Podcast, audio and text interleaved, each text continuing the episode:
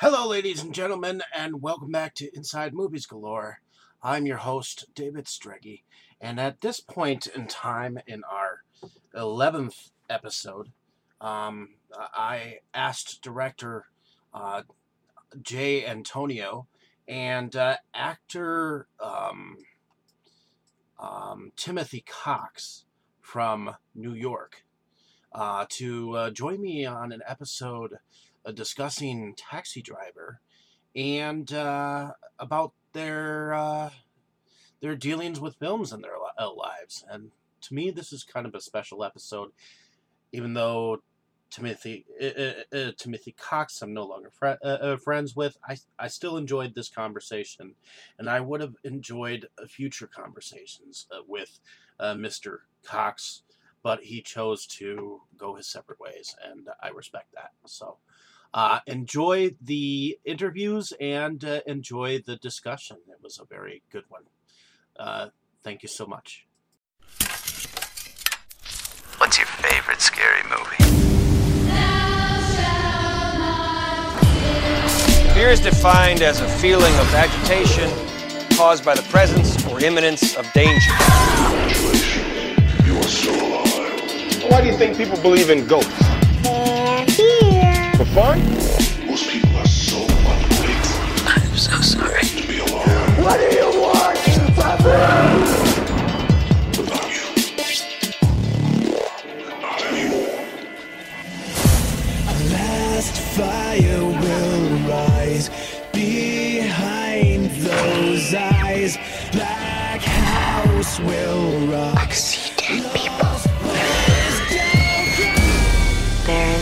presence in the house with you. We can't hurt you if you don't believe. I suggest you leave that house Do it, Gordon. before you do. It's not even real. Milwaukee. Um, this is uh, uh, uh, once again welcome. Um, uh, this is Inside Movies Galore. Uh, this is episode twelve, and uh, the first thing we have here, uh, folks, is an interview uh, with director Jay Anthony and um, uh, actor Timothy uh, Timothy Cox. Tim, um, uh, uh, Jay, um, welcome to the show. Oh, thank Um, you, thank you. Thank you. So I understand in November um, you have a film coming out. Why don't you tell us a little bit about yourself first and how you got involved in the film industry and uh, uh, how you came up with your idea?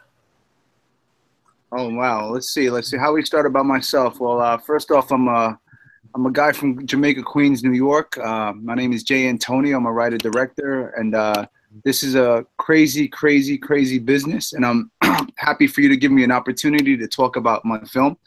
Uh, hello to everyone out there that's listening. Uh, so where do we begin? I, I will say that um, I started out wanting to just be a writer, just write novels and comic books, and it was really, really uh, tough to get published.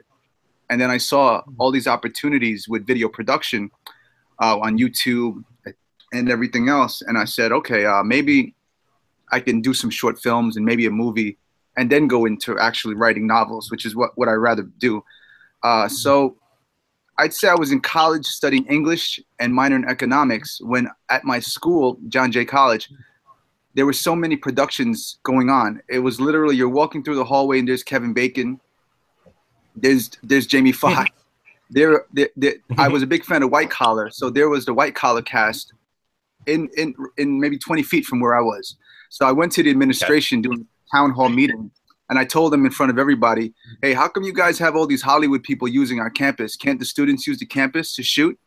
Luckily for me, and here's a here's a tip for anyone that's listening: you always want to be the only one in in the area you're doing something that's really unique. So I was the only student at a school that wanted to do film because everyone in that school wanted to do criminal justice. So here here I was making short films alongside Hollywood productions. It was really funny. I was actually fighting for space at the school with some production companies. So, so the school, the school was happy that some student actually wanted to use the school. So they gave me some money to hire some outside uh, people, and I did two short films at the school. I had to use uh, actors from the college, so I didn't bring anyone from the outside, but I could bring crew because there wasn't anyone in the school that was skilled enough to help me shoot. So I did two short films, And then after I graduated, I did a music video. And then after studying the game, studying the game for a while and seeing what you know how everyone does it, the the, the, the game for breaking into film has been the same for a while. It's basically do a short film, enter it into a few festivals, get a buzz off your short film, and hopefully that short film leads to you making a feature. I didn't want to wait, so I wrote a feature and I tried to get it funded, and I needed a lot of money. So that that feature was was the one that's sitting for my next film. I needed to make something quick and simple, but you know interesting enough. So working as a night doorman for the past maybe ten years, uh, a lot of people during my years would say to me, "You should make a film about this. You should uh, do some vignettes. You should do something." And I never really wanted to do it because it was my day job. The last thing I wanted to do was make a movie about you know where I worked. But I don't know. It just happened one night. Two women happened to be arguing in front of me about noise, and I said, "Wait a second. There is a story here. There is a very deep, you know, there is a deep connection here. There's something magical happening in front of me that I need to put on screen." So it was last that happened around last January, and then I went and I started watching Clerks. And Clerks gave me Kevin Smith's Clerks gave me the model to do the whole film. I, I just watched how he did it with his friends, and I read about how he funded it and everything. And what I respect about um, Kevin Smith versus all the other guys that came up, he didn't do it without an older producer. A lot of guys, when you read about even uh, Spike Lee, uh, Scorsese, they all had an older um, producer that was like a teacher at their school. A name. Not or a even- name, you know. Yeah, a name, but mostly for them, they had a mentor. Uh, and Kevin Okay. Smith didn't have any mentor, and I don't have a mentor. I have a lot of people in my life that I could ask for questions, but I didn't have anybody right by my side.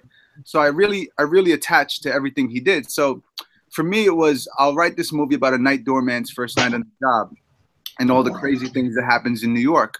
So that, that's basically what I did back in in February, and then we went through March, April, May, June, trying to get funding, trying to get the location, trying to get the actors.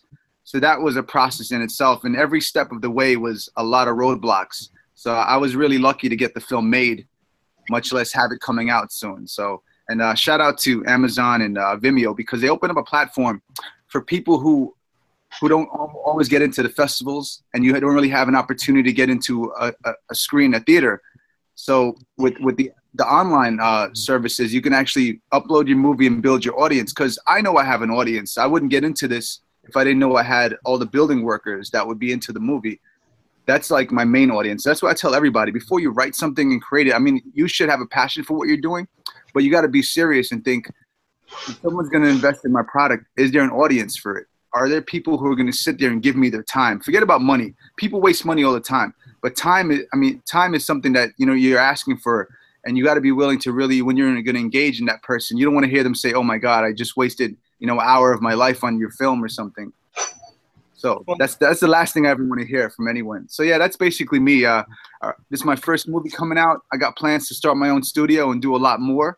I've been reading up on Soderbergh. He has a really really cool uh, plan for his stuff. So I've been uh, trying to reach out to him and talk to him about what he's planning to do because I want to take away the power from the studios, give it back to the artists, and uh, just make fun movies that are interesting. All right. Um, did you have any problems uh, working with your cast and uh, crew? Did you have any? Um, um, uh, did it everything run smoothly enough uh, for you? Um, I would say the way I, I planned it because all actors when they come on set they're used to being on there for long hours and they're used to having this artistic director who is very you know pushy and bossy and I didn't want to do that to them. A lot of my actors didn't know me. Uh, we met very shortly before the shoot and I told them all straight up, you're not going to be on set more than four hours. You're going to come in an hour before. You're going to run your lines with my producer. You're going to do your hair and makeup while you're running your lines. And then when you come on set, I won't keep you more than an hour. You're gonna uh, we're, we're- gonna rehearse. We're gonna block you. And a lot of the times, most of the scenes ran for like 15, 20 minutes because the way I did the takes, being that I, I was so low budget and I and I didn't have a lot of time on the set that I was using, I only did uh, two takes. I'm th- sorry, three shots, two takes. So uh, two, two wide, two medium, two close-ups. So every actor, that's all we basically did, and there weren't many cuts. It was just one constant um, Okay. lo- long, long shot. And so that that was the plan. So a lot of the actors were pretty cool. I, I wouldn't say I had many problems with the with the actors or the crew. I would say I had it in the building where I was using because the people lived there were, weren't happy with anyone coming and filming on the premises. and uh, the fact, and the fact that we weren't allowed to bring a lot of equipment, they didn't look at us like we were legit because they didn't see the big trucks, they didn't see a big team, they saw just a small crew and, uh, and a few actors. So they thought, oh, this is some college production. Let's let's really railroad them. So so and and then even getting into the location was difficult. Where the people told me, if at any time you you stop uh, any of our residents or anything, we're gonna kick you off this out of the building. So I had to be I had to take everything on the chin. Okay. So um, uh, now you you mentioned something about um, uh, the actors bringing their own make uh, uh, makeup. D- uh, uh, now, did they mostly bring their own makeup, or No, uh, did you a- actually have a makeup person on set? No, I had a makeup person. I'm saying they did their hair and makeup while they were rehearsing their lines. It was the first hour they came in and we touched them up, and and they'd be also going over the lines while getting their hair and makeup done.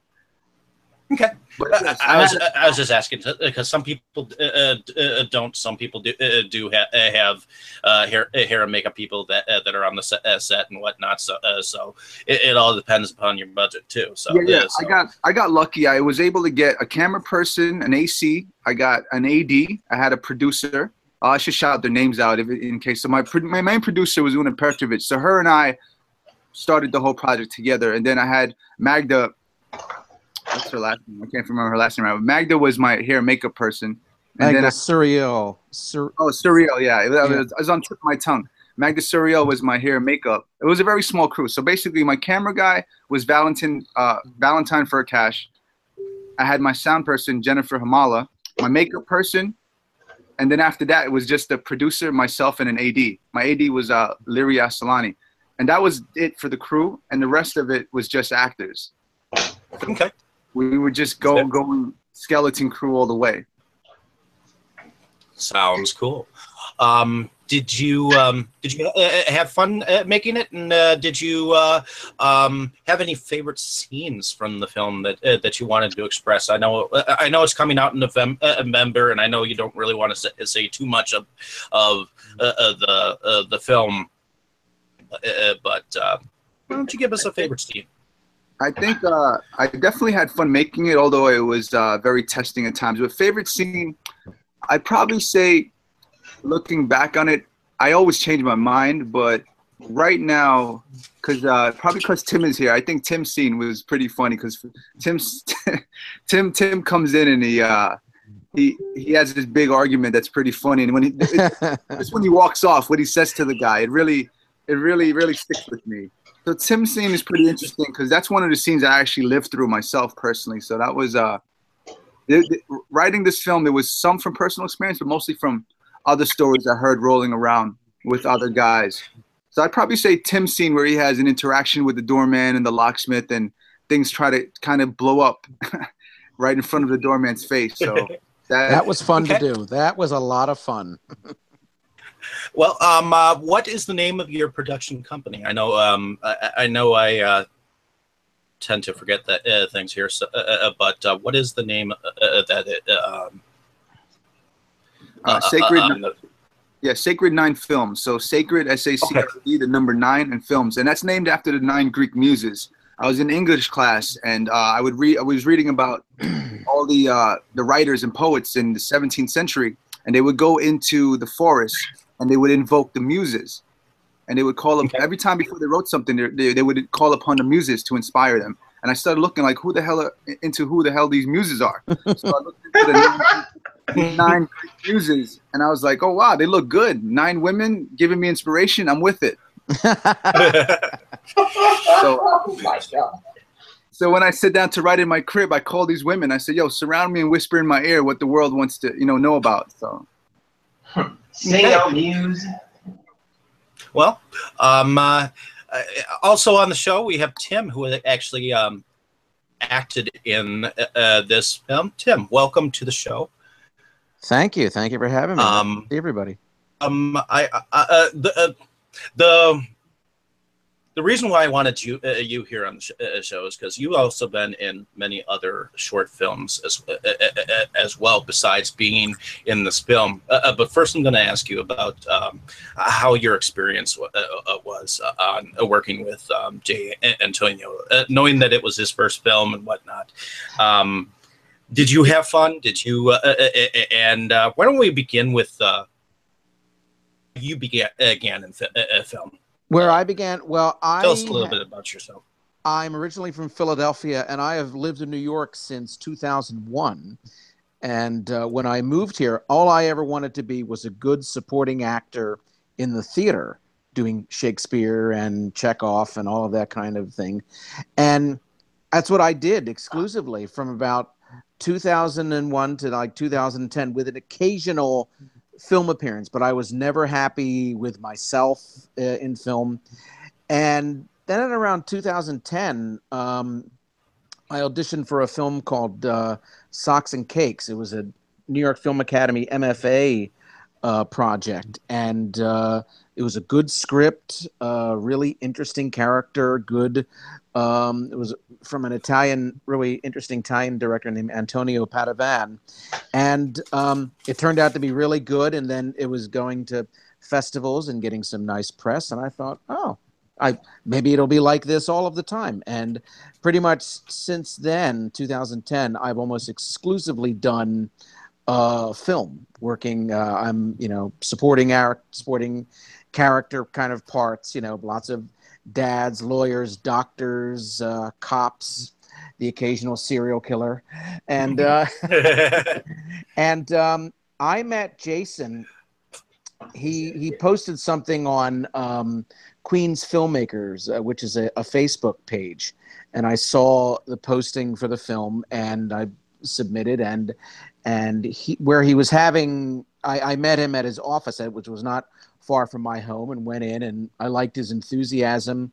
And he showed me the script. And the thing that really sold me also was that he showed me a couple of scenes from the film. He showed me there's a deli scene that uh, Jason Torres and Lester Green and uh, many of the other actors appear in, and I loved just um, it just reminded me of Clerks, and it reminded me of um, Jim Jarmusch films like Night on Earth and uh, oh God, what's another? Oh, Coffee and Cigarettes, and um, just based on what I saw and on Jason's enthusiasm, and I liked the character. I knew that there was a lot of comic potential uh, for this kind of character. The character I play is this rather irascible, a guy who goes from zero to ten in seconds. And I just, you know, people in New York who um, they're in their kind of own universe, very egocentric, very uh, selfish, and all he wants to do is just come in and you know kind of lock his girlfriend out, and of course he has to get his key. And poor Jason Torres,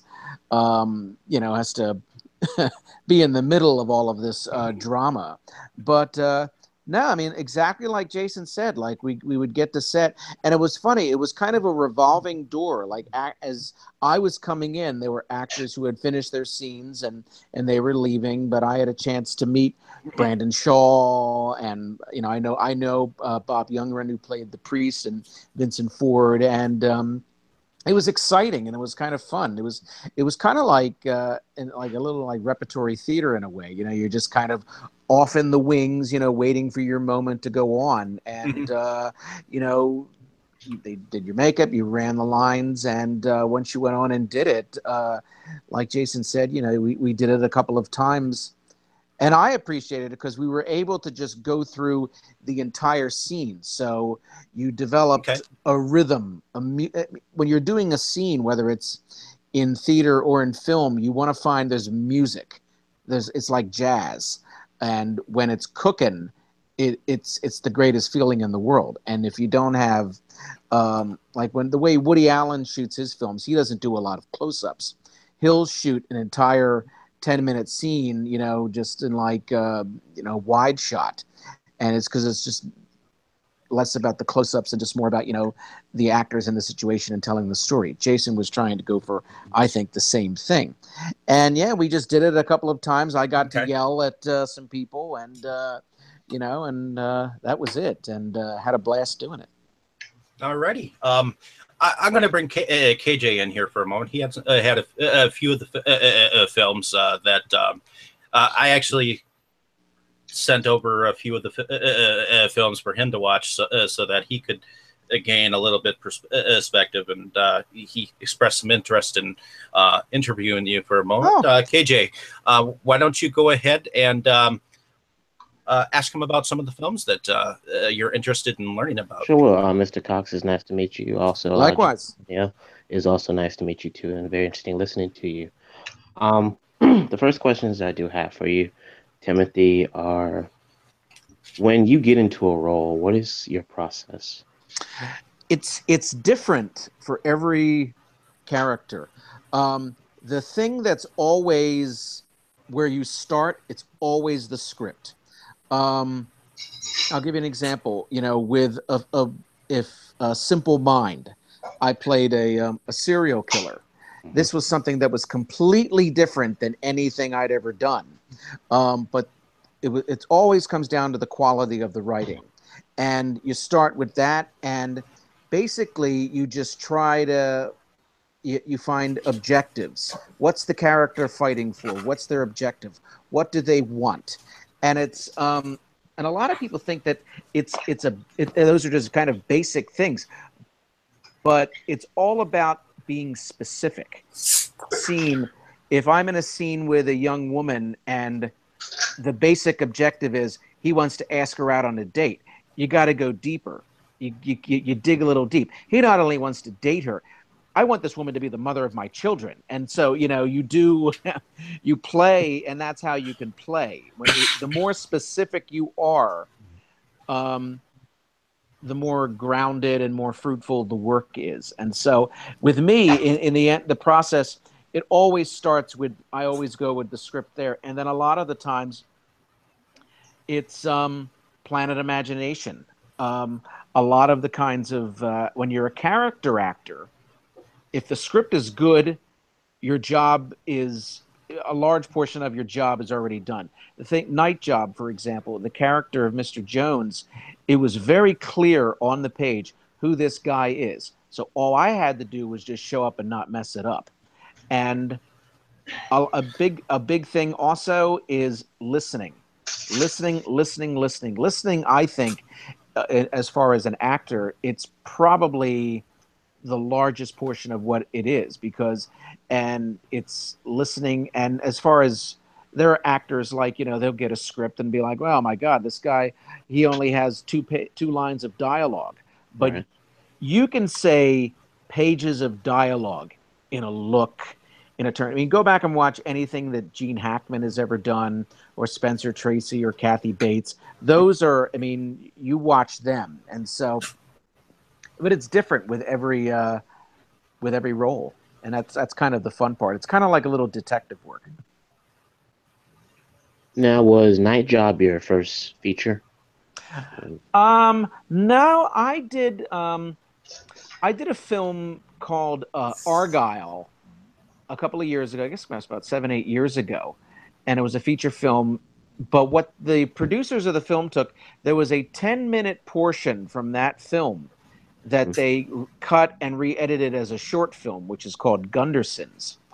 And um, I mean, I'm ama- I mean, I'm amazed that they did that. I mean, I was very flattered, uh, but because it's a very, very funny little short film. But Argyle was probably the first uh, feature film that I worked on, which I did in about 2009, 2010. But uh, certainly, Night Job of uh, of feature films. It's certainly the one. I mean, it's getting a very nice reaction. We have a very nice, solid fan base on social media, Facebook. I think we have over what fifteen thousand followers. I think. Or, 1,000 by tomorrow, I believe. We're Wow. at 15, 800 and something. Ooh, ah, very nice, very nice. I do want to ask you and um, Mr. J. Antonio both a question that I think both of you probably encounter a lot. How important really is it for the director and the actor to truly be on the same page? Um, it's super important, but I will say sometimes you got to let the actor do their thing. Um, I've uh, I've worked with over 50 actors on this one movie alone, and what I found very interesting was the skilled actors don't like improv. The skilled actors come in want to want to just give give be given lines, be mm-hmm. told how you want them to be, and then the ones that are really new to the game, they want to do improv, and some of them aren't good at doing improv. But the main thing was it's it's a team effort, so you can't just walk into a per, walk up to a person you aren't so much familiar with and say, "I want you to be this and do that." Sometimes it's really good to say, "What do you think about this character? How do you feel that you would approach it?" I I- I'll tell you what I want, but I want to listen to what you think that you uh you know think you should how you should por- portray the actor. Sometimes they're a little too far off, and I tell them, "No, that's not what I'm going for." But a lot of times, people impress me, and I let them roll with how they want it to be, and they had more fun that way. I think the big thing is, I mean, the director and the actor need to be on the same page because, um, in, in the end, the actor is trying to present the director's vision. It's kind of like you know the the the director is kind of the painter, and you know the actor is just like one of the instruments and pieces uh, of of the whole kind of uh, the painting. My thing is uh, with me, in the case of Night Job, I mean, I um, you know you, you know you, you know the lines but you know them so well so that when you get on set you know you take in the energy of the set the energy of the room the energy um, and you always you try to leave some room open for spontaneity um, things that happen because you know the, that's when the wonder that's when the magic happens like the happy accidents if um, you know if uh, that and that's when it's fun. And the thing is, for me, my performance in Night Job came from Jason, really, from just because he was so earnest and so uh, nice and polite that it actually kind of made me mad. That like, you know, I have a genuine problem here, and like Jason's kind of very nice demeanor actually kind of made me mad and kind of fed. So I think You're talking about Jason Torres, right? The- yeah. yeah, yeah, so right, what, So what you're given also, and just if you remain open, but I think also just trying to, you know, uh, deliver what the what the director in, initially intended on the written page, but try to blow it up a little, make it fun.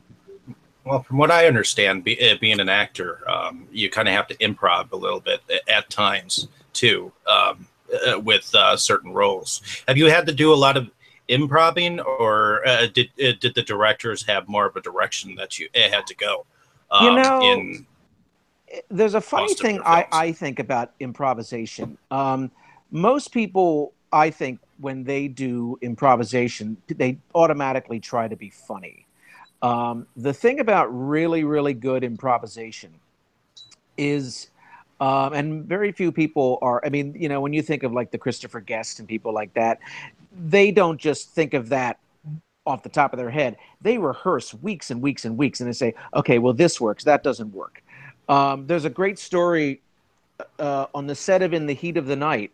They were shooting for a couple of weeks, and Norman Jewison, the director, realized that there was not a, a really major scene between Rod Steiger and Sidney Poitier. And I said, "You got like two heavy hitters here. You, they got to have like a, a really big scene, a scene where they're not yelling at each other, a scene where like you know you learn a little about these the soul of these guys." So what they did is they got into a car. Norman Ge- Jewison was there, a script person was there, had a pad and paper, and Sidney Poitier and Rod Steiger improvised this scene.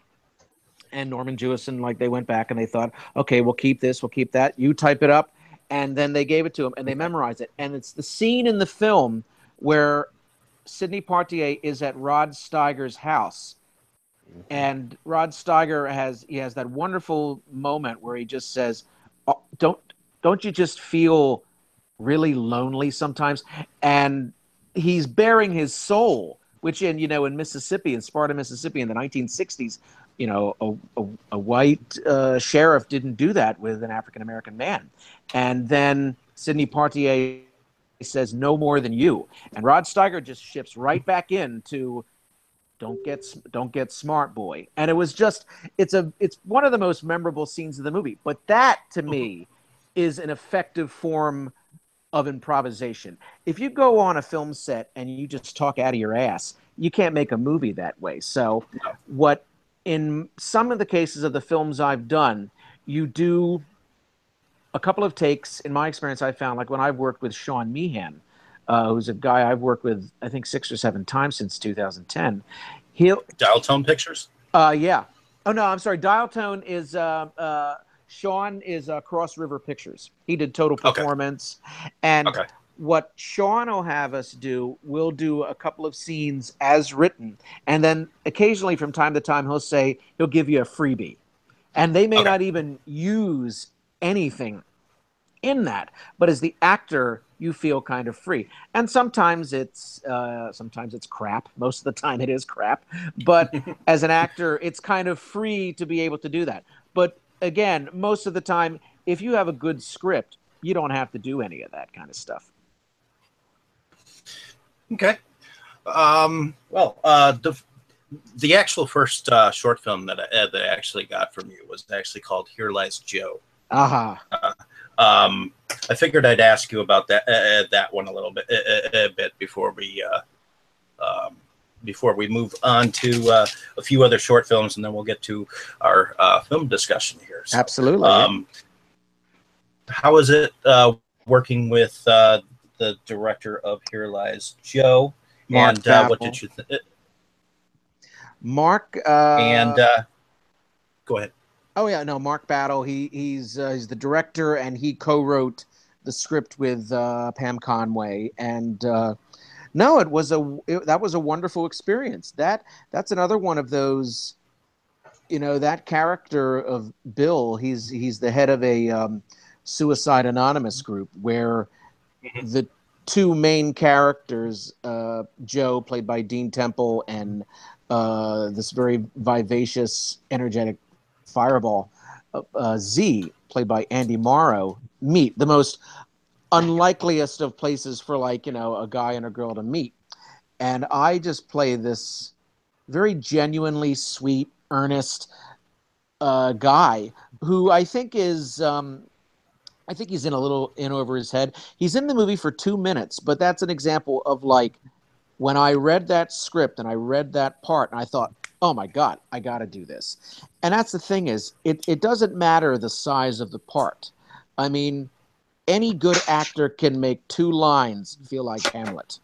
And that's, you know, because um, it, it's something like there's just something when you read a script, whether it's a leading role or a supporting role, there's something that that jumps out at you. It's kind of like if it's a part that, well, God, I know this person, or I am this person, or if the part scares me, um, that's even better. I mean, but uh, the thing I liked about Bill and Here Lies Joe and working with Mark is that uh, he was just a genuinely sweet, nice, very earnest, uh, decent man. Okay. Can I say one thing though? Um, and it's going back to what you said, um, Mr. Cox earlier, and that is, you were talking about sometimes certain actors it can only be one or two lines that they say, and it's really so good to the point where I mean you really remember that. Do you really like the fact? And I'm not trying to say this to like categorize you. You're like a character actor. Oh, yeah. I would say Oh, yeah. that throughout like Night Go- Job or go ahead and categorize. Simple Mind. I mean, you're like a character actor, like the Strother Martin or the Jack Elam or the. Oh I mean, oh, God- man, oh Strother Martin, you're you're rattling off some classics there. Well, that's from the time from the time I was started doing this work. I knew that I was a character actor from the time like doing theater at 14, like doing the Shakespeare stock characters. Um, because one of the things I, I think it's really, really important, the reason why I think I'm still uh, have a little bit of sanity is that I know where I fit. You know, we, when you're an actor, this is a business where uh, it, it's it sometimes it has less to do with your talent and how you look. And I'm five foot six. Uh, I'm stocky. I wear glasses. I'm a character actor. But the reality is, it's like you know, like a lot of the actors that you rattled off, like Strother Martin and Jack Elam and people like that. Those were guys that you know. You look at their resumes; they got resumes that could choke a horse, because Over all 100 any- credits. Oh God! All any actor really wants at the end of the day is to be able to wake up, go to a go to a set, go to a play rehearsal, and just do your job. yeah, I've never wanted to be a movie star or anything like that because it's such a really unrealistic goal. So I'm definitely a character actor, and character roles I think are richer. I mean, you look at J.K. Simmons in Whiplash. I mean, you knew in the trailer that guy's that guy that guy's going to walk away with the movie and win every award that uh, is out there. Same thing, like you know when um, oh god, who's the um, you know when anything Kathy Bates or Patricia Clarkson, the character actors because when you're a character actor, you're playing it's smart and you're playing the long game because it's about charting out a career. It's not about well, I want to do uh, a reality TV show and you know and make mon- money and then you know be done in five years. No, you want to think about 20, 30, 40, 50 years and you know you, about a life. So yeah, definitely uh, a character actor, and I love it. All right. Okay. Um, what did you uh, what did you think about working with the uh, uh, director Matthew Mahler um, uh, in the film uh, be, uh, uh, called uh, "What Jack Built"? Oh, And uh, Matt is uh, when I first worked with Matt, I think I worked with him on a film called Dark Romance. In I've done three films with Matt. I've done Dark Romance, What Jack Built, and recently we did another one called To Be Alone. And Matt, I think, is 20, 21 years old. When I first worked with him, I think he was 14 or 15. This kid knows more about movies and, you know, writing and directing and scoring. Um, he's a marvel. He's he's amazing to watch. And the thing about and and the thing also with especially to be alone, he has Has an, an ability. He has a He has a talent talent to kind of almost to kind of look almost through you as an actor through and you as an actor and just know exactly, know how to shape and mold how to you. shape and mold you. And that's just uh, That's just uh, it's it's amazing to watch. And of course, it's a marvel. I mean, it's a marvel. I mean, he's he's 20, 21 he's- years he's 20, old and 21 years you old, know and that you know that 10, 15, 20 10, years, 15, 20 years he's going to get even better. Get even better. So I love working with matt So I love working with Matt. Cool. Um, Um, I'm sorry? I'm sorry. oh, um, Um, uh, what, how uh, did how, you uh, like did working you like on working on Dirty Books? Dirty Books? That That- that's another That's one. another one. That's another one. That's another I, one. I, I let's see. I, I finished I finished. Here Lies Joe, Here lies Joe. and then went to and work then on went to that work on that the next weekend. The next weekend. Another great Another great character, part. character part. and loved And working loved with working with Zach Zach Lapierre, Lapierre and, and, and uh, Matt and, uh, Rendini Matt and Ian Rendini Everhart. and Everhart. Really smooth, Really solid, smooth, solid, easygoing, easy fun going, group of fun guys. group of guys. Okay. I do want And, uh. And uh, I do want to interject real I quickly. do want to interject real quickly. Go ahead. One question, Go ahead. One question. and that is for Mr. And that is for Cochran. Mr. Cochran. Because when I saw Because when I saw Minds, Mind, the one thing that I really thing that I really- about the movie was not just your was not just your performance, performance, but it was also but it was the also the director who director was uh, Phil uh, Newsom. Phil Newsom. The way he The shot way you. shot did you have you. Had any any interjection or did you have any Interjection. sort of opinion or anything that you told him as far as you shooting from this side or This this side side or or the- that side? And that Yeah. also goes into another question. One one One- thing, one thing, guys. I'm I'm getting I'm I'm able to hear I'm myself when I talk, and when when uh when you uh, guys are you guys talking, I it's I, it's it's kind of like a double, like a double re- reverb. I don't know what's happening. I happening. don't know what's happening. You're Oh, possessed. um, Everything everybody says is being repeated immediately afterward. yeah, yeah. Uh, s- sign in and uh, uh, sign in, sign out real sign quick. in, sign out real quick. All right. Right. Tim's Tim's computer is possessed. It sounds All right. like uh, Now, do you? sounds like he's got the interview on in the background. On in the background. Let me just test it Tim's here. just Uh, Tested here. Tim is Uh, watching himself. Oh, yeah, you Wait, can- yeah, wait. how do you? It's happening to me too. What's going on? Me too. What's going on? uh, well, um, I'll be right it's back. Jason's profile is repeating it. Oh, really? Yes. Yes. Where, where, where should I click? Click that off. Yeah, he's the only one that doesn't echo. He's the only one that doesn't echo. Who's? Who's? Maybe have Jason Maybe sign have out Jason and sign back sign in. and sign back in. All right. I'm sorry. Let me sign out. I'll be back. Yeah, That's and I just and I just came back in. Uh, not, Yes. here in not here in doubles now. So cool. Right, echo's But- gone. But uh, someone was asking about uh, I was- I was uh, asking Phil what- Newsom about Phil Yeah. Newsom. Um, and it was with Simple Minds. I love the way that he shot you, the different angles that he got you. I mean, really great. Did you have anything to do with that whatsoever, or have you had that experience with a director where you know they ask you like, "How do you want me to shoot you?" or "Come look at the dailies" or anything that you shot, and like, "Do you think I should come here on you or there?" Have you had that, and did that happen while you were shooting in Simple Mind? No, I you know he had um, I just I I trust him, and that's the thing is you know my job is to uh, show up and play the part, you know, and I don't. Uh, you know, I don't tell the cameraman where to uh, set up shots and stuff. The thing about with that particular movie, Phil had, and like a very like a Hitchcock kind of a style and way the way he did the camera that just uh, uh, and I usually don't watch uh, dailies and things like that uh, just because you know I think that you know if you watch you kind of second guess kind of things and uh, but uh, now I I do it. My big thing is that I try to give as many options in the editing room that they can play around with. I mean, there are a lot of things that you may do that uh, may get completely thrown out, but uh, I didn't. Uh, I didn't. Uh, it was all kind of. I wanted to be surprised as much as uh, you guys were in the audience.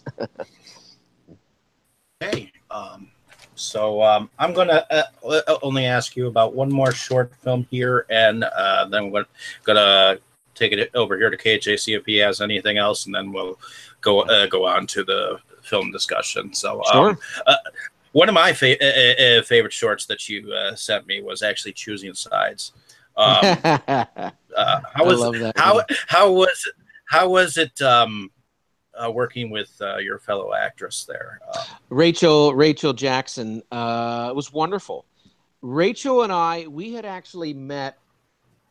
I guess like a couple of months before we had worked on a, a spec commercial and I was playing like a shrink and she was a, a wife and it was another actor actor who was a husband. So when we kind of got together for this, it was like, oh, and uh, it, it's another example of just something that was really funny, incredibly well written. We we shot that on a Sunday afternoon in an apartment in uh, off uh, off Central Park West. And I just remember being in the apartment. We were not allowed to touch anything because, you know, it's it's a lot of money in those uh, in those apartments, and you know, us us supporting actors, we don't have a lot of it. So, uh, but uh, no, I mean that was uh, that was a lot of fun. I mean, Lee, uh, really marvelous marvelous director in Yale who who wrote the um, the script. It was just really funny and it's it's probably it's another one of my favorites just because in five or six minutes you know exactly who all three of these characters are and it's just you know it's it's just a it's the testament to uh, just i think really solid writing Oh yeah, most definitely. Um, KJ, did you have anything else to interject ab- about any other questions? Just two final questions before we get into the taxi driver discussion, because I'm really anxious for that discussion myself. so am i But um, I have one for Mr. Cox and one for uh, Mr. Antonio, and I'll be done. I, I guess I'll go ahead and start with Mr. Cox. The first, the last question I will ask you is just simply, what is the most personal role that you've taken on that really kind of had an effect on you, or still has possibly an effect on you even to this day? Wow. Um, well, I have to say, to be alone, which is uh, another film that I did with uh, Matt Mahler, which I did just a couple of months ago. Right. And uh, it didn't even occur to me until I just thought about it recently while watching the film. Um, one of my brothers uh, passed away at the start of the year. And you know, this is a movie that um, it's about a man who's dealing with grief and uh, kind of has issues with questions, I guess, his faith and with religion and things like that. And I think that's something that I can certainly relate to. Um, and, it, and I didn't consciously think of my brother's uh, passing or anything when I was doing the film, but uh, you, I when I watch the film, I look at you know there are moments when I look at that, and you know you see I see like kind of the sunken eyes, you know. Um, yeah, I mean, I, I would say of recently, that's probably one that's that's very very personal. Uh, just because, uh, I mean, that's a, another example. I don't speak a line of dialogue in that movie, but I hope that I'm able, you know, through a look or body language, that you're able to convey this man's anguish and grief and sadness and and anger too. So uh, yeah, I think that's definitely the most personal one, uh, certainly of the recent things I've done. Uh, my condolences to you. Thank you very Um, much. Thank you. And my last question for Mr. Antonio is kind of like a two in one. Um, the first part of it is if you did have a 40 plus million dollar budget, what short film or even even your feature night job, I mean, which film would you choose that you've already done, not something that you could be planning or in the future? Which one would you actually revisit with a 40 plus million dollar budget and actually remaster or make over again? Oh, wow, that's that's a good question. I, I've only done a few things. Uh, are you guys hearing me? Oh yeah. No, we're clear. Okay, sorry, I can't hear myself. All right, so that's a good question. So I did this one uh, short film called A Disney Affair, and I did another one called Exits. And I'd probably go back and do Exits. Exits was about it's a psychological thriller about uh, students at a school. So I kind of took uh, John Hughes' uh, The Breakfast Club, and I made it into sort of a psycho horror.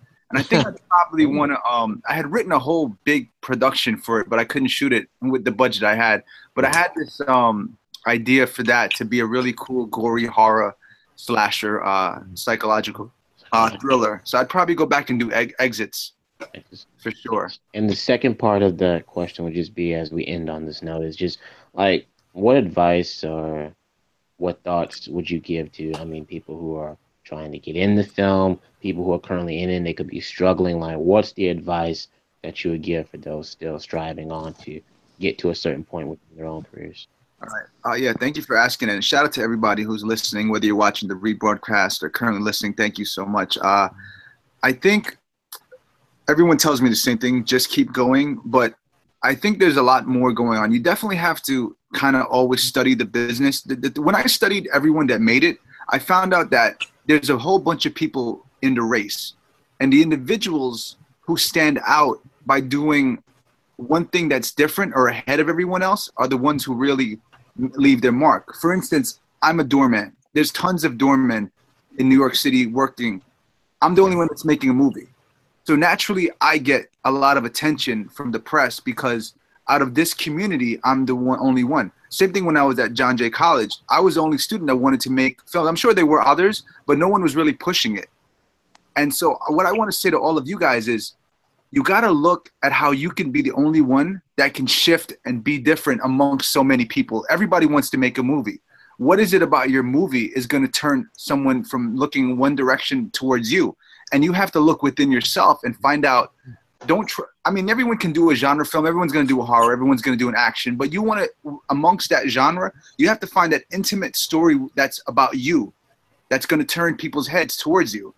And I think that's what uh, people need to understand is you got to know yourself before you begin exposing yourself to the world. You got to know what you stand for, who you are, and what you what you're trying to be. I know who I am. I'm a blue collar guy who wants to enter the film business amongst the elite, who went to the best schools, who have financing from their families and friends. I don't have any of that. All I have going for me is I want to tell the story for the everyday Joe, the blue collar guy, of what our struggles are, and that's me. That's what I'm good. That's what my movies are going to be.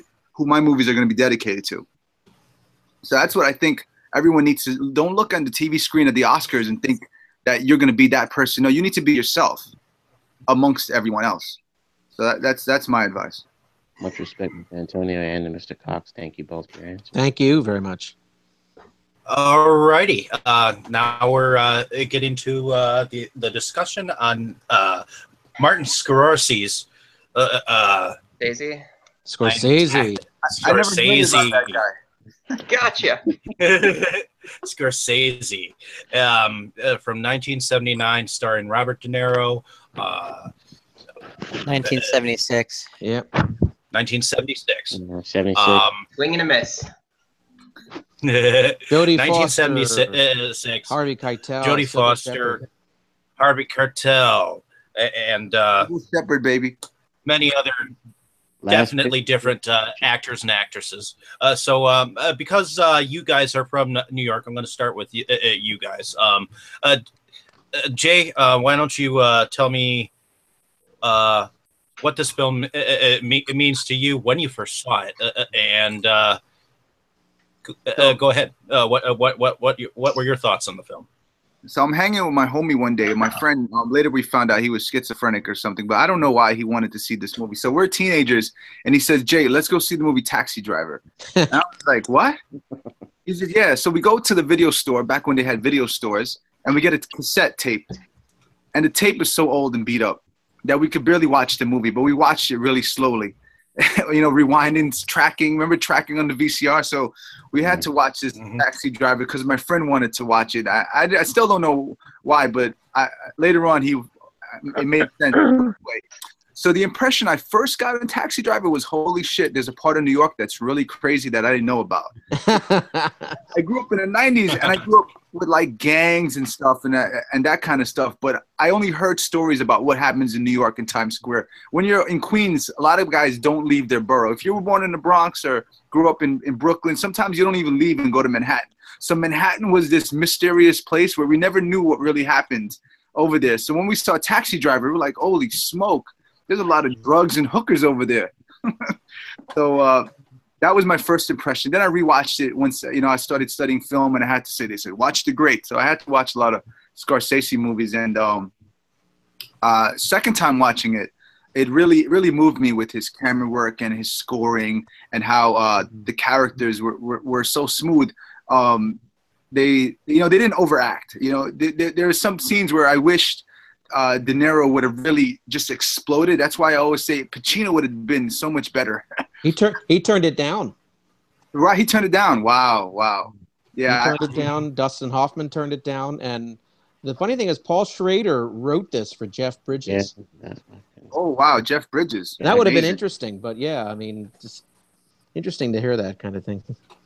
but but right right now it's just um it, it- for me it, it just encapsulates what New York was and and what how it, it, it between the people things haven't shifted because there's still jealous husbands out there like uh when Scorsese takes on the role as the man in the cabbie who wants to go after his wife for cheating on him. They- they- although the times has changed where we've evolved with technology and there's so many um, different issues that we're going through now, that story still stays the same where there's this um, identity issue amongst people where there, there's a disconnect and there are those who, who try to understand what's going on around them.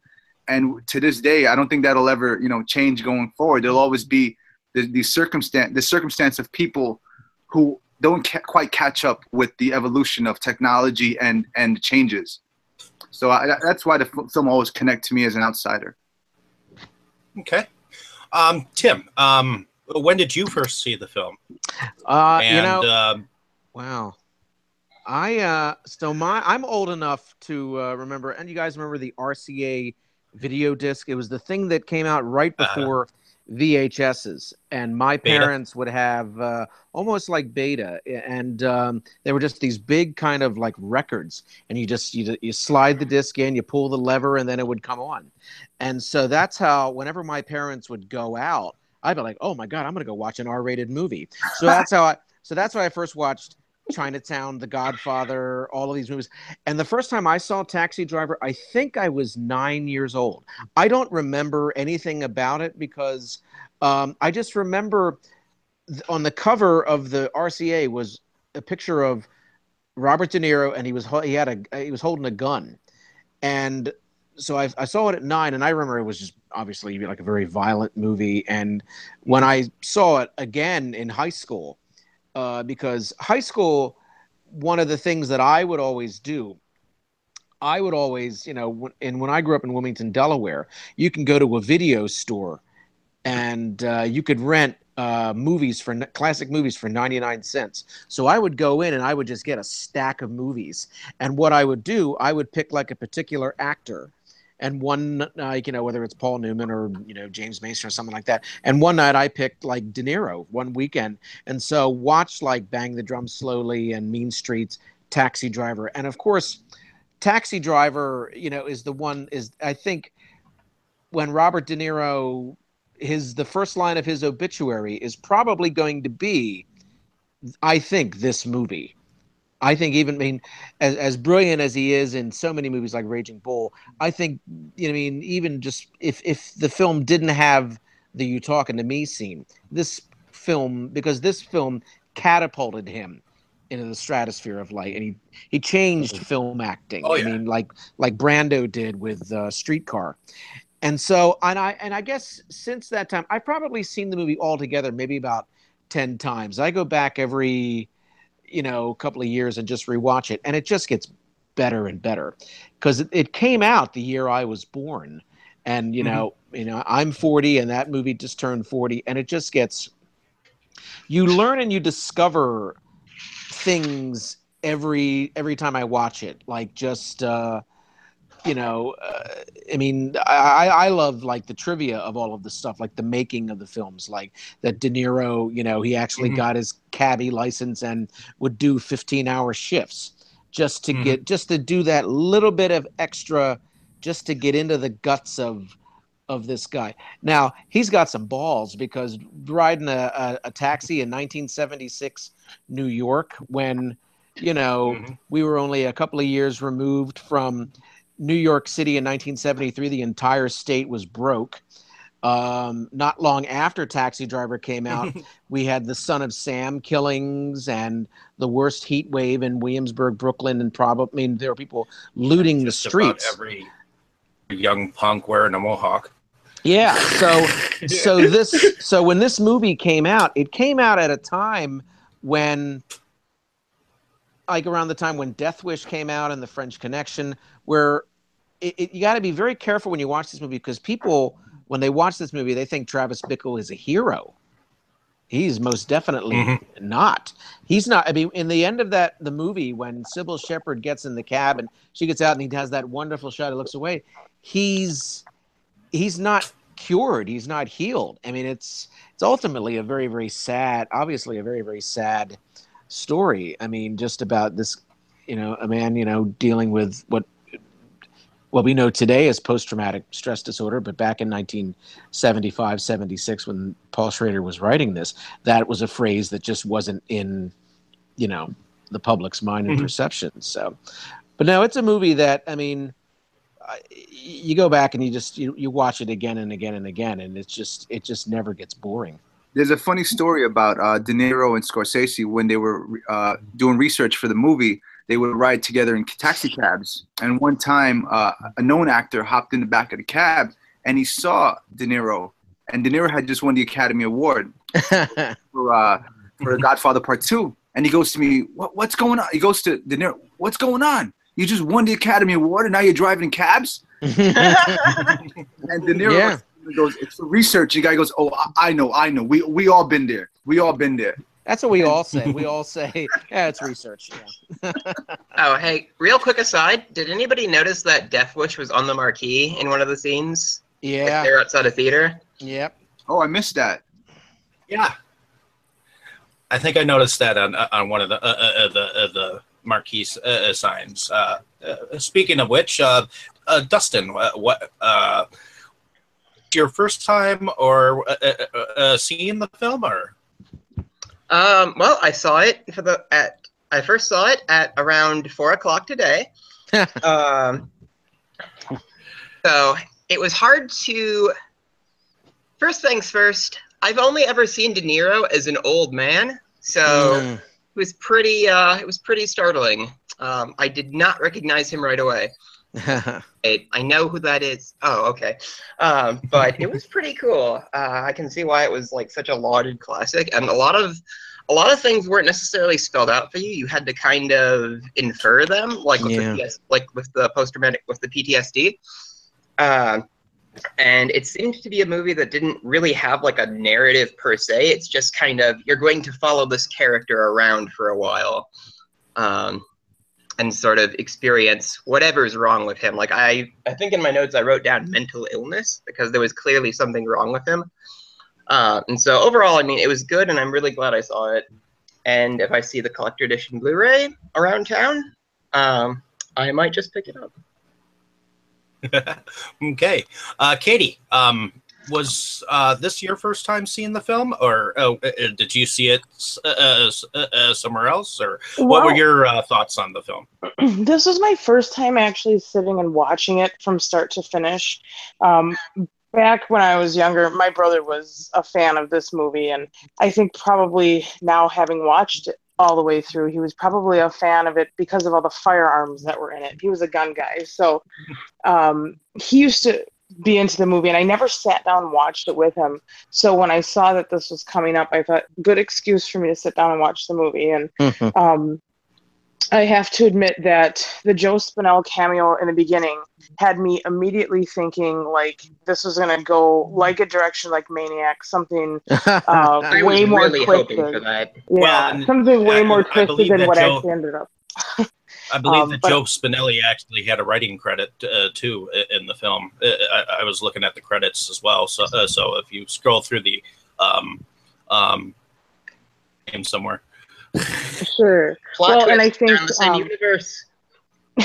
That was yeah, I think I, I've watched too much, too many horror movies lately, and then also I just picked up um, on Saturday when I was with Troma. I picked up the last horror film, and Joe Spinell's in that too, and I watched that. So I kind of had this like crazy idea. I thought the Travis character was going to get a lot crazier than he did. He was actually kind of conservative in the crazy department. Um, but overall, I liked the movie. Um, I would definitely watch it again and probably catch some of the things that I missed. Um, I most enjoyed young Harvey Keitel because I don't think I've ever seen him young before. I had seen De Niro young, and I and I knew that, but um, I don't think I've ever seen a young Harvey Keitel. So that was interesting. His pimp character and his big long um, pinky nail was very Yeah. amusing. So um, yeah, overall, I liked I liked the movie. I liked the direction that it went, and I can see now all these years later why my brother liked it so much. Alrighty, um, Dane, uh, why don't you uh, tell uh, uh, uh, tell us when you first saw the film and uh, um, you felt about it recently watching it? I know it's one of your Um, favorites. Yes, um, I saw the film. I want to say like freshman or sophomore year of college, and I immediately fell in love with it. It um, it's hands down one of my, my it's one of my three favorite Scorsese films of all time. The other two being uh, The Last Temptation of Christ and Hugo. Um, I absolutely love Taxi Driver because I think it is say that The Godfather is the greatest film of the 70s, but I would say Taxi Driver is for the simple reason that it's actually about the 70s. It's about moral moral decay, societal decay. It's about very much about politics on a street level. Um, it's about a person struggling to do the right thing amidst a society that has completely fallen apart. And how does one do? That's a common theme in Scorsese's films. How does one? What is the right thing to do? And often it's a very spiritual thing. What is the the spiritually right thing to do amidst a world that is animalistic and chaotic and where the directions of what to do and the lines of right and wrong are not always so clearly defined. That's a very common theme in his films, and Taxi Driver really shows that off very beautifully. Plus, the fact that it's about someone who, on the one hand, wants to save a child prostitute from her from her pimp and wants to clean up the streets, but at the same time is wanting to kill a politician because of the fact that a girl spurned him.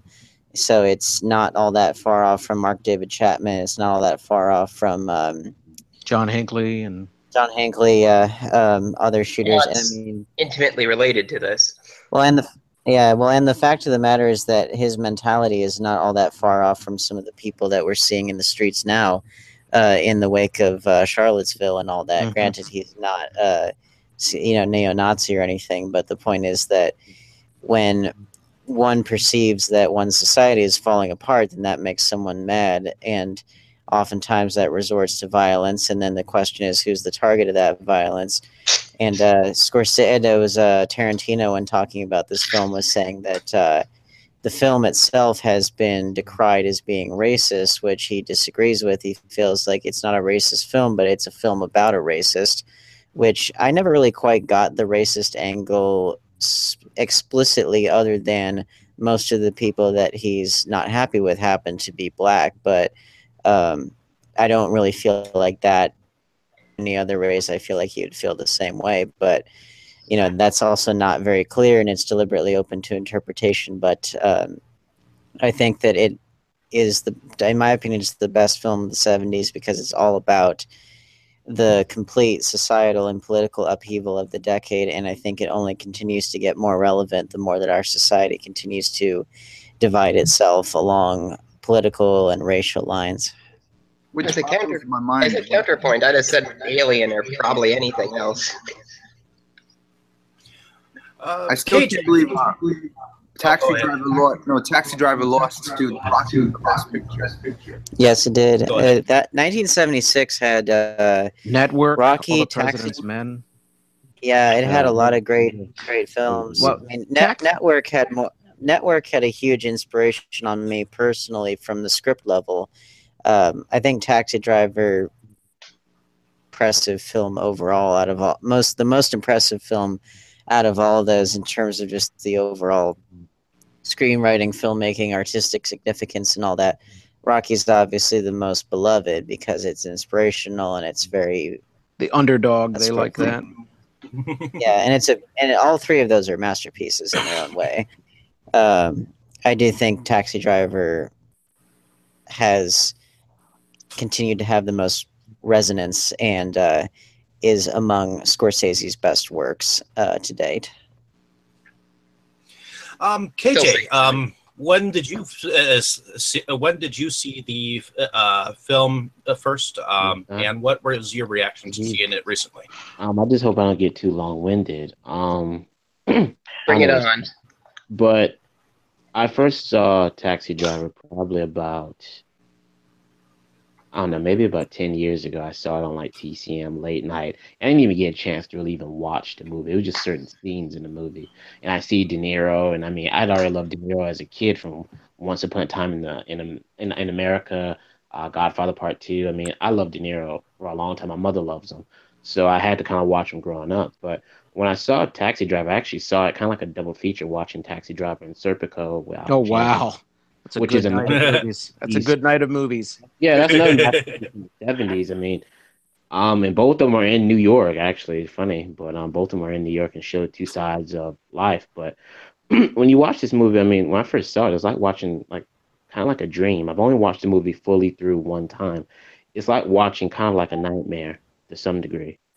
It's in my opinion, it's like watching a nightmare because you see the inside of this guy's mind. It's like you're kind of just watching Travis Bickle. I mean, I think it's one of the best character studies to come out of the 70s or period in film. But the one thing I also thought about, I haven't heard anyone say it, but it's also kind of like a New York Western because Scorsese has often cited The Searchers as being his inspiration. with Yeah. I can see um, that. and if you actually look at Travis Bickle, Travis Bickle is kind of like the '70s version of Ethan Edwards from The Searchers by Ford.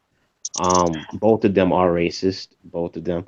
Um, although Ethan Edwards in The Searchers by Ford is much more visible. I mean, compared to uh, Travis, but if you look at Travis' character, I mean, he's so much of an introvert. He's so hidden to the point where you only see like spurts of all of this stuff start to come out of him. But I was looking up on YouTube a few videos about, you know, criticism about the film. And the one thing I saw from one guy who was talking about the masculinity in this film, um, Scorsese did an interview with Roger Ebert in 76, and Ebert was asking him about the character, and he said that um, Travis Bickle's character suffered from the goddess whore complex. speaking more so of the Cybill Shepherd and the uh, Jodie Foster character. Um, and he said the goddess whore complex, you're raised to you're raised to worship women, but you don't know how to approach them on a human level, on a sexual level. That's the thing with Travis, the De Niro character, the taxi Yeah. driver. The girl he falls for, the Cybill Shepherd character, it's really important that you know she's a blonde, a blue-eyed goddess. And then I was reading some other stuff um, about the Goddess Whore complex, which is from Sigmund Freud. Um, men cannot achieve love in an intimate relationship. Um, it has to be sexual, and um, that was the one thing I really liked about the movie. Outside the violence, it was really the scenes with Cybill Shepherd and Jodie Foster watching those interactions with De Niro and them because it was like at least especially with this um not Jodie but um Cybill, it was like watching a guy really try to get back into a society that he once knew, but the war took it away from him. And he was, I mean, because there was that one scene when he's in the office when they're doing a po- political thing, and he has that guy stickers all over his wall, and the only reason he's doing it is because of her. So I think it's just a very good movie. It's a masterpiece from the '70s, and um, yeah, I just think it's great. Wouldn't it be interesting if uh, Albert Brooks had a breakdown instead? If we just followed his character, he had the crush on Cybill Shepherd, and all of a sudden he De Niro and De Niro gives him some ammunition and says, "This is what I learned in the war." And we see Al Brooks break down instead. At the end, Al Brooks goes from that little fro to the guy in the mohawk. Well, and then uh, then he turns into his character from Drive. But there's one thing I want to ask though, a question, and that was the ending. Like, what did did you guys think that the ending was actually real, or was a part of his own kind of imagination? Travis, as he zones out, probably dying. See, at I, the end, like- I, I actually thought of the. Go ahead. I thought that was totally real. I, I think the ending is totally real. I think when he, uh, you know, when he gets the letters, uh, you know, from uh, uh, Jodie Foster's parents, and he goes back, he's not. It's going to happen again. If the movie went on for another hour or two, it it would happen again. And you know, in the newspapers, you know, he's he, you know he's called a hero and stuff like that. But it's like I to echo what I said before, he's not. I mean, he's he's. uh Oh my. and and so I think it, it was totally it was totally real, you know, and totally uh, uh definitely because if that went on for another hour or so, it's kind of like, oh god, well, what's he gonna do next? Because he's a ticking time bomb. I think that's that's what Mhm. Travis is. I do want to say one thing that I read though, because you said something about him not being a hero. Most people say he's an anti-hero. I don't think he's a hero either. But another criticism that I read about the character was his avengement, which is towards is in the end of the movie. His avengement is spurred on by altruism to rescue them, as far as Jodie Foster, from oppression. But in reality, his attempts are larger attempts to display his masculinity towards the aggressors in his life. Sport, played by Harvey Keitel and those guys. And since he is rejected, he resorts to showing his masculinity in a psychosexual way in the form of violence. Do you agree with that?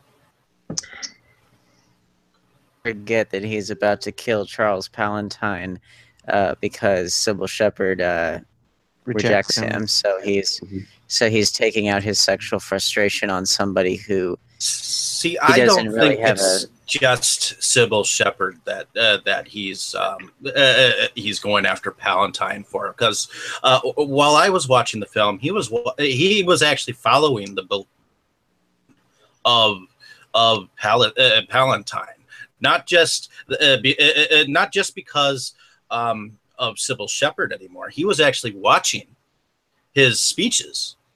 So to me, he was actually getting a little bit more into the political thing. But on the same uh, uh, side, in the same spectrum, I believe that um, he was he was also starting to think that Palantine wasn't doing things as fast as he thought he should uh, be, especially because of that uh, talk that he had in the ca- uh, taxi cab.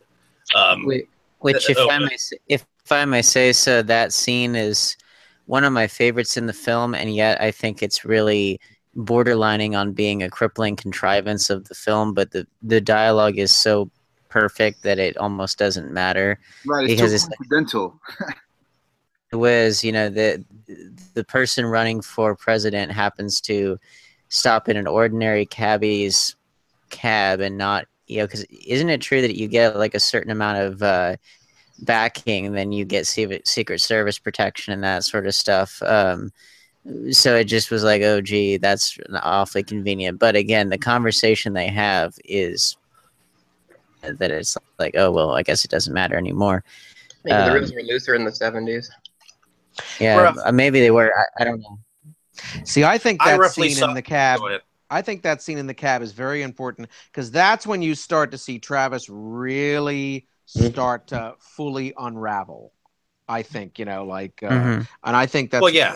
I mean, and that's and it's just the amazing thing is the uh you know, tra- I mean, I don't think the guy who plays Palantine. I think he may be. I think he may say like four or five words, and it's just De Niro just going off, and it's just like I, every time I watch him, I'm like, oh my god, Travis, you are coming off so crazy right now.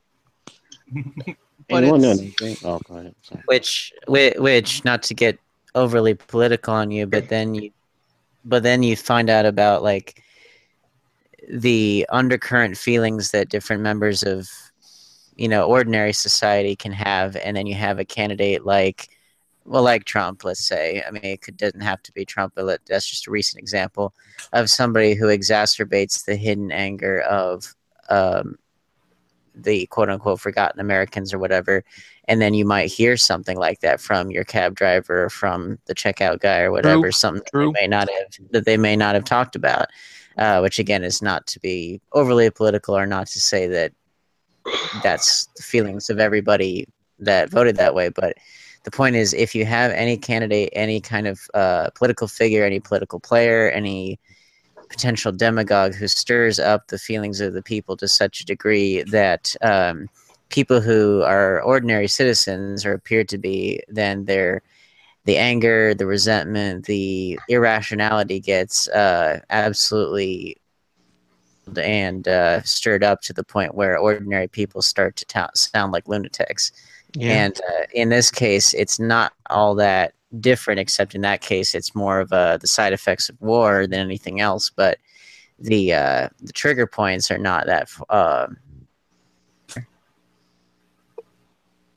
Are not that clear, or yeah, well, the meaning that uh, the uh, the point at which Travis Bickle is starting to go over the edge is not all that different from the point at which someone in in our modern real life may potentially go, go over the edge but in his case i think it was more the side effects of war than it was about somebody exacerbating their undercurrent and, and giving legitimacy to their undercurrent feelings of anger or resentment towards people that they don't even know.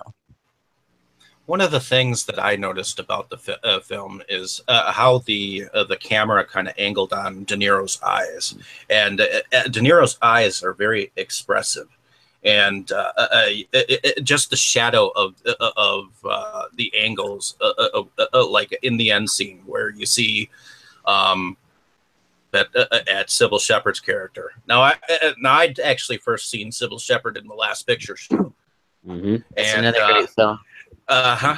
And um, s- uh, seeing uh, uh, seeing her, uh, uh, she's a little bit older, not not by much, but a little bit, um, because I believe that film was done earlier. But uh, Yeah, um, by about 1971 Yep.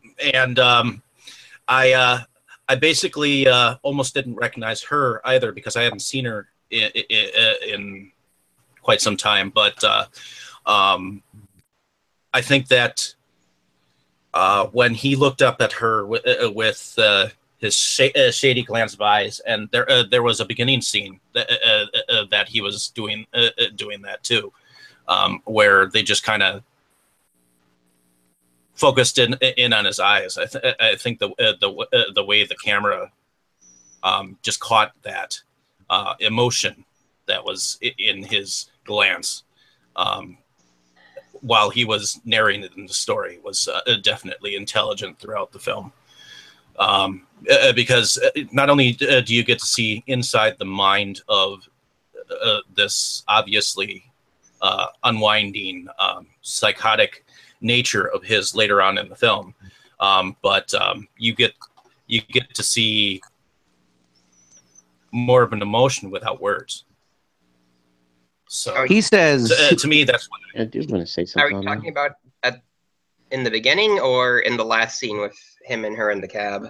Kind of kind of both because because he he didn't really have a lot of speaking speaking parts. He did uh, did a lot of uh, monologue while he was uh, writing in his journal. Uh, uh, you know, he he was um he was explaining most of this that had already happened.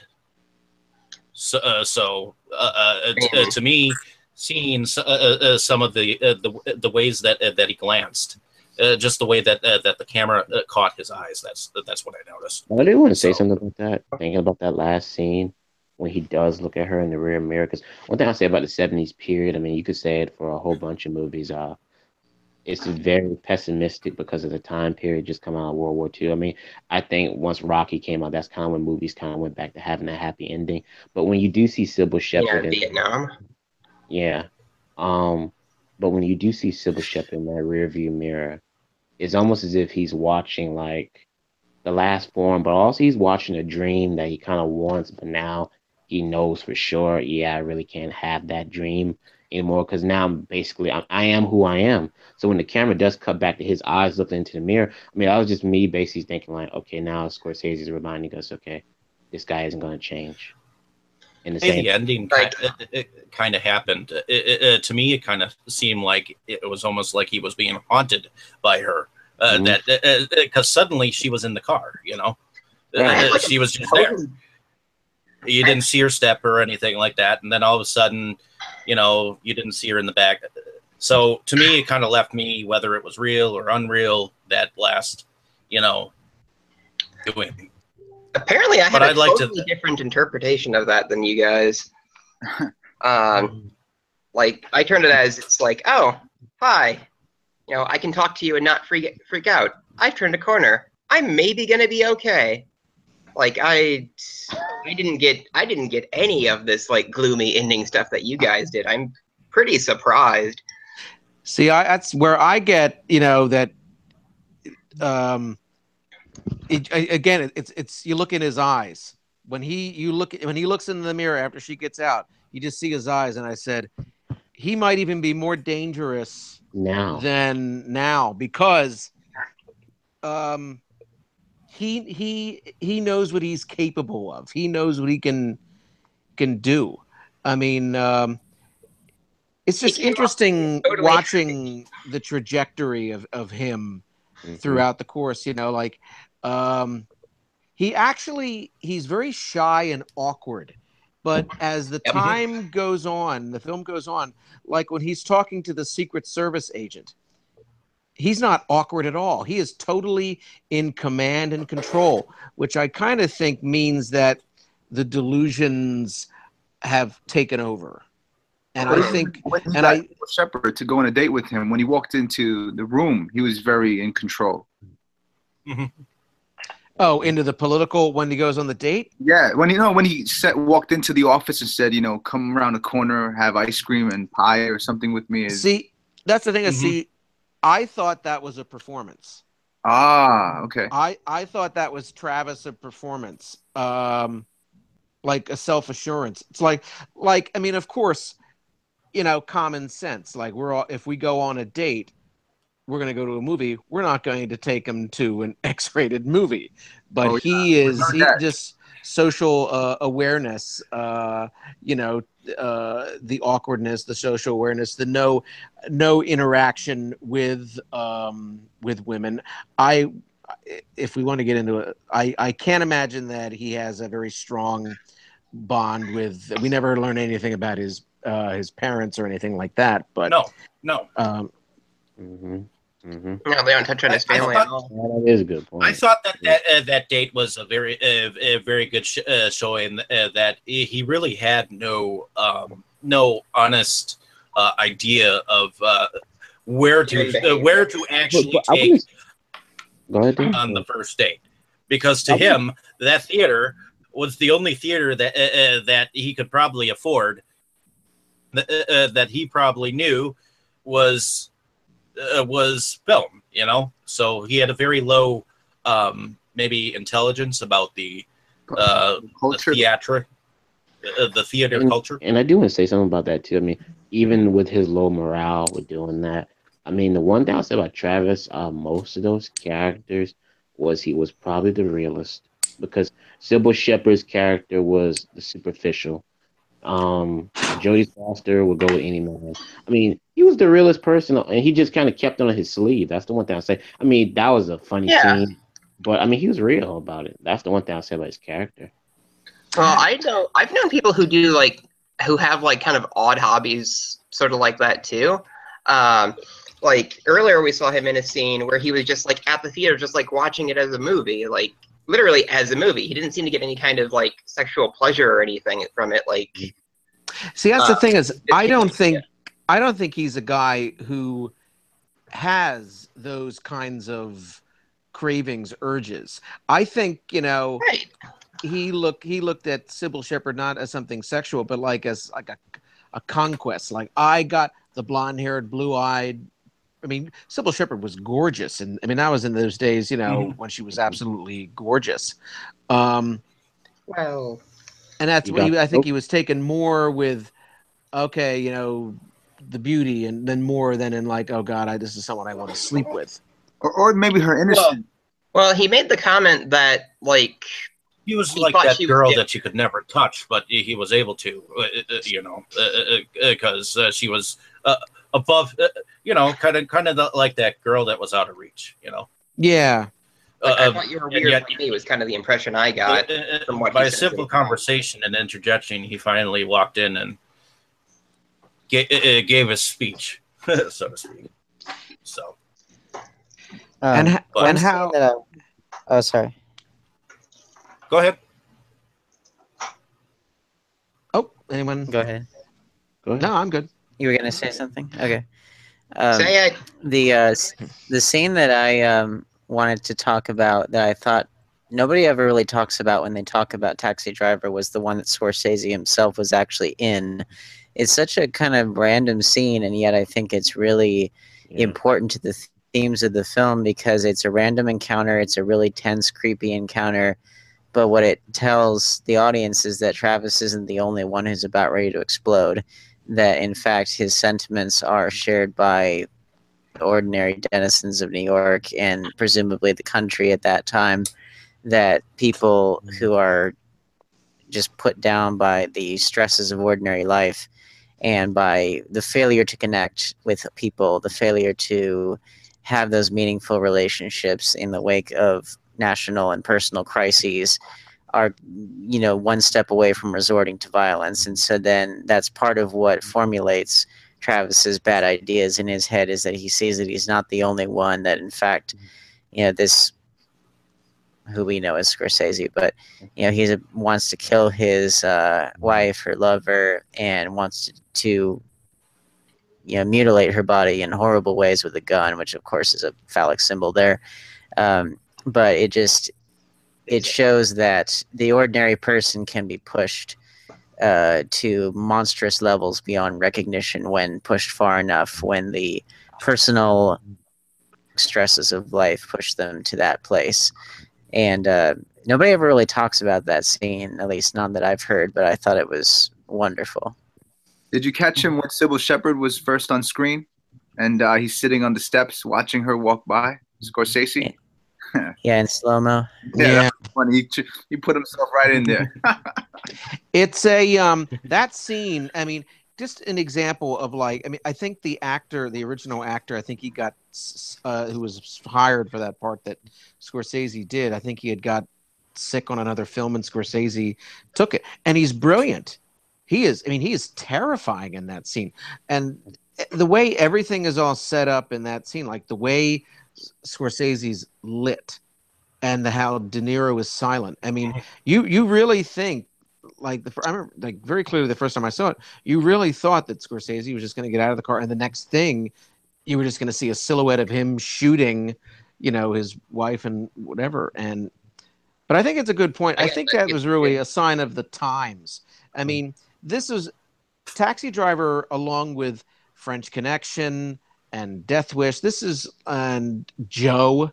I mean, this is a movie where a lot of the lead characters in this movie are under normal circumstances hateful, psychotic people, but these were people that were hailed as heroes. When Peter Boyle, mm-hmm. Peter Boyle was mortified when Joe, if anyone knows the movie Joe, he did it in 1970, and it's the guy who directed Rocky, John Avildsen, who just passed away recently. J- Uh, Joe, he plays this uh, racist who he just starts going around and like you know he doesn't like uh, African Americans, doesn't like gays, doesn't like anyone who's fake, doesn't like anything politics, and he just kind of like along with him and like with Death Wish, uh, the age of the kind of the vigilante, you know, films. They're very popular. I He think actually turned down Yeah, we were gonna get. I think Taxi Driver though, it delves into it, you know, deeper in a way where there are parts of the time when I watch the movie, like when he's on the date, um, where you just you you feel bad for him. You feel like this guy is just. I think like uh, there's a cluelessness about like uh, the way the world works, and uh, but uh, uh, but he's incredibly street smart. And I think you know, in those days in New York, I think in that time, you know, I mean, that's what you had to be. One Mhm. thing, Yeah, one well, thing, this is- one thing. Switching gears, you know, we we've talked about Cybill Shepherd. If anyone's ever read, I mean, this movie, you know, prior to this, all, all of Cybill Shepherd's films had all been her then boyfriend Peter Bogdanovich's films. This film was really a step up, and appa- and apparently, uh, she yeah, was a pain in the ass to work with. I guess like uh, she was not the first choice of um, of anyone, and, and I don't think De Niro was terribly happy with her. The person I think who was oddly enough uh, was the first choice would have been really interesting was Mary Steenburgen, not a blonde, but like uh, the complete opposite end of like of Cybill Shepherd. I just was That anyone been interesting. was anyone bothered by Cybill Shepherd's performance in the film? Mm. I was a little bit. I just felt that she was kind of out of place. I mean, Quite like she a real person. Like she was very distant, like in all the scenes she was in. Like she wasn't all there. I think She almost like oh, she didn't want to be there. I, I felt she was from out of town. I don't felt like she was a mm. natural New Yorker. I, I felt like she represented someone from the Midwest who was gradually like finding out what, what this life was like. So she's volunteering, and I kind of got got a different, a naive feel from her. That's what I got from her. That's an interesting read. Maybe that was intentional that she doesn't fit into the landscape of Travis's world. And that's why You I kind of it was a dream to some degree. It's like that's the dream girl. Well, that would kind of that would kind of sync with what uh, at one point he says, you know, I thought you were different from the rest of them, and maybe that's something he's picking up on. He's not from that environment. It's just interesting. I've read so many film reviews, and the one thing that they harp on that I've read in like 10 or 12 reviews is why the hell did they cast Cybill Shepherd? I mean, uh, but I mean, she does a- seem to be an odd character uh, to uh, to put in i- i- in there. I mean, yes, she is very uh, very beautiful, I- I- and uh, uh, she plays the role up to a point. But uh, there's a point a point in the film where I feel like she's almost um almost out- like sh- uh, uh, she she was outclassed. she's there, but she's not. Yeah, I think she's outclassed know, by the uh, big heavy hitters in the film. I don't think she had the, and I think one of the things like uh, they had to do that the diner scene that or uh, the ca- cafe scene that her and De Niro did, and you know De Niro he's he'll he he'll run the scene over and over and over and over and over again before it goes in front of a camera, and she's probably she probably just wasn't used to that, and also Cybill Shepherd had was is not trained as an actress. She was uh, she was a model. She was. I Oh, think wow. she. Yeah. She, I think she did like uh, how she was cast. I think in Last Picture Show is that you know Peter Bogdanovich and Polly Platt. Uh, they saw this commercial and said, "I want her." And of course, Peter Bogdanovich was in love with her. And then of course, she just happened to be the innocence and kind of naivete in Taxi Driver that worked for Last Picture Show because you know that that's what the character of, of Jacy was. But uh, Mike, here's another question. So we have a remake of Death Wish coming out with Bruce Willis. Jesus Christ. Do we think if if if one, I, I mean, I, I can't imagine why anybody would, but it wouldn't surprise me if they remade Taxi Driver. One, it Oh, would just no, be you couldn't. absolute sacrilege. It, wanted it it wouldn't surprise me either, Father. but It wouldn't work Because- today, personally. It wouldn't because it today. made them money, and they'd rather milk the cow. That's that's. It'd be like remaking Back to the? Future. You can't do it. It couldn't work today because that's just a different time period. Like, and I Yeah. get some of the things that happened in that time period are happening today, but that was nothing I wanted to bring up. Like, look at that '70s New York. You will never ever see that again. and it's like, something that you can't a a production character. designer you can't It's a remake. Yeah. Yeah. it's a character. Like in all those movies, I mean, especially the movies that shoot on location back then. Like, you can't. You just can't. Like, I mean, even if you did things in Oklahoma or in the Midwest or even in LA, like a lot of those places are gone now. You can't remake certain things because they're just part of that time period. It's a dated movie. I want to build my own taxi driver, but call it the streetcar vendor. The, the petty I wanted It Uh, breaks down. That's it. You can't the take petty Two, the pedicab driver. two, two, those the guys two- are strong. two things. Fuck Two it. things. Why, not a, why, why not a golf cart? Why not a golf cart? All right, guy breaks down on the golf course. He's tired of all the big heavy hitters giving him a hard time. Yeah, I like that. You could, you could probably do some modernation with like an Uber driver or something, like just somebody who does one of those who drives for like just apps or something, and like just try to So push the story to modern Some- day. Someday somebody's gonna come along and flush all these apps away. see, that's see, see that's the thing. When you were make a film, uh, film, you can uh, set it in any time, any time period, and it, it could be in like a futuristic time period, or or it could be like a, a, in a Wild West type of feel. You, you never know. But um, Dana already made the connection to like the the political undercurrents like of the time to, to, to the political undercurrents of today. I mean, you could I maybe think put some thought any time that there is a political uproar anywhere, you could definitely watch this film and connect with it because there uh, there is definitely a political um you know turn in in the film and Oh. I You could think get away with a I remake. think especially right now, right now in these da- uh, the- uh, these days, it, it can it, I can definitely feel a connection to the Palantine, um, you know.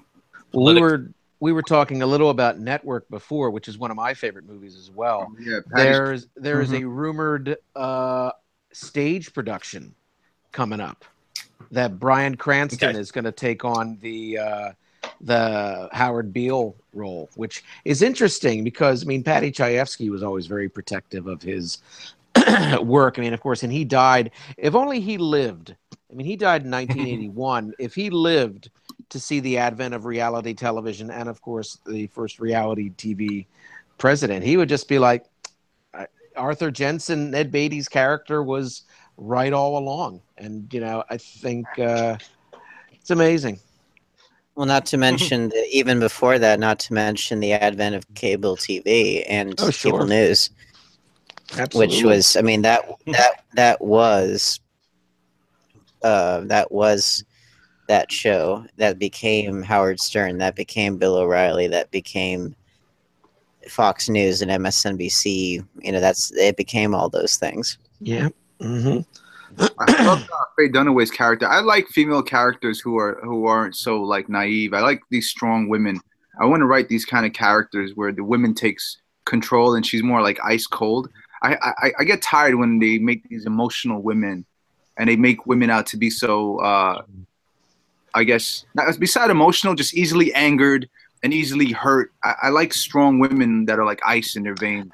Well, and that's the I thing think is what I I like I like strong women ahead. too, but I don't think that that necessarily has to mean that they're completely cold and icy. I mean, look at Wonder Woman. There was a strong female who had a wide range of emotions and uh, you know was very strong and inspiring. And I was like, okay, finally we got a Hollywood has finally learned how to write women that are strong as women. It's like, wow, took you forever, but you finally learned how to do it.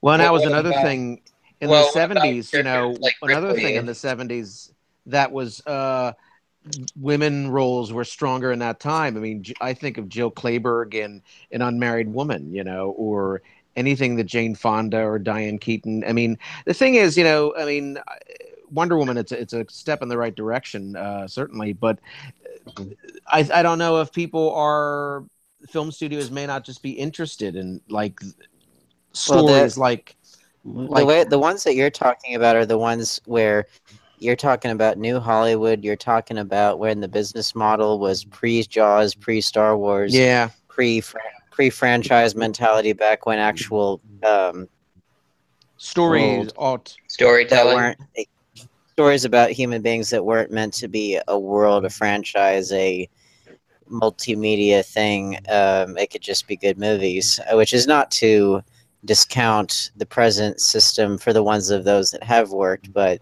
you know, there was a time when something like Taxi Driver could be made by a big studio and all of that. Sure Uh, and so the kinds of strong female roles you're talking about are uh, inevitably from a different time, a different business model than yeah But now it's all talking about today. you know stocks you know i mean everything it's all about uh you know But how Alien- how is these marvel films going to help the yeah. overall stock Yeah, studios are in trouble now. They have to make a profit, or else they're in trouble. They just every movie has to be a big blockbuster, blockbuster that pushes their uh, stock price up. Yeah, which I mean, if you look at the current uh, this this last summer's box office numbers, the uh, future of the current model is not doing so well, and if anything, we may be headed towards another either potentially either a new Hollywood era or just a complete paradigm shift where the independent filmmakers like uh, myself and a few other people here um, Make it out on top because pe- uh, people well, like because us the old want to regime, view- the old regime falls based on its own hubris, and Well- uh, I mean that's what uh, that's what my uh, that's what my collaborator and friend Lloyd Kaufman would say that the you know that the democratization of filmmaking has resulted in such a thing where you here could go out and make your own taxi driver right now could get it you know either self-distributed or get it uh, through an independent distributor or even potentially make it a major market but in some form but you can go out and make that personal movie person that's personal to you right now.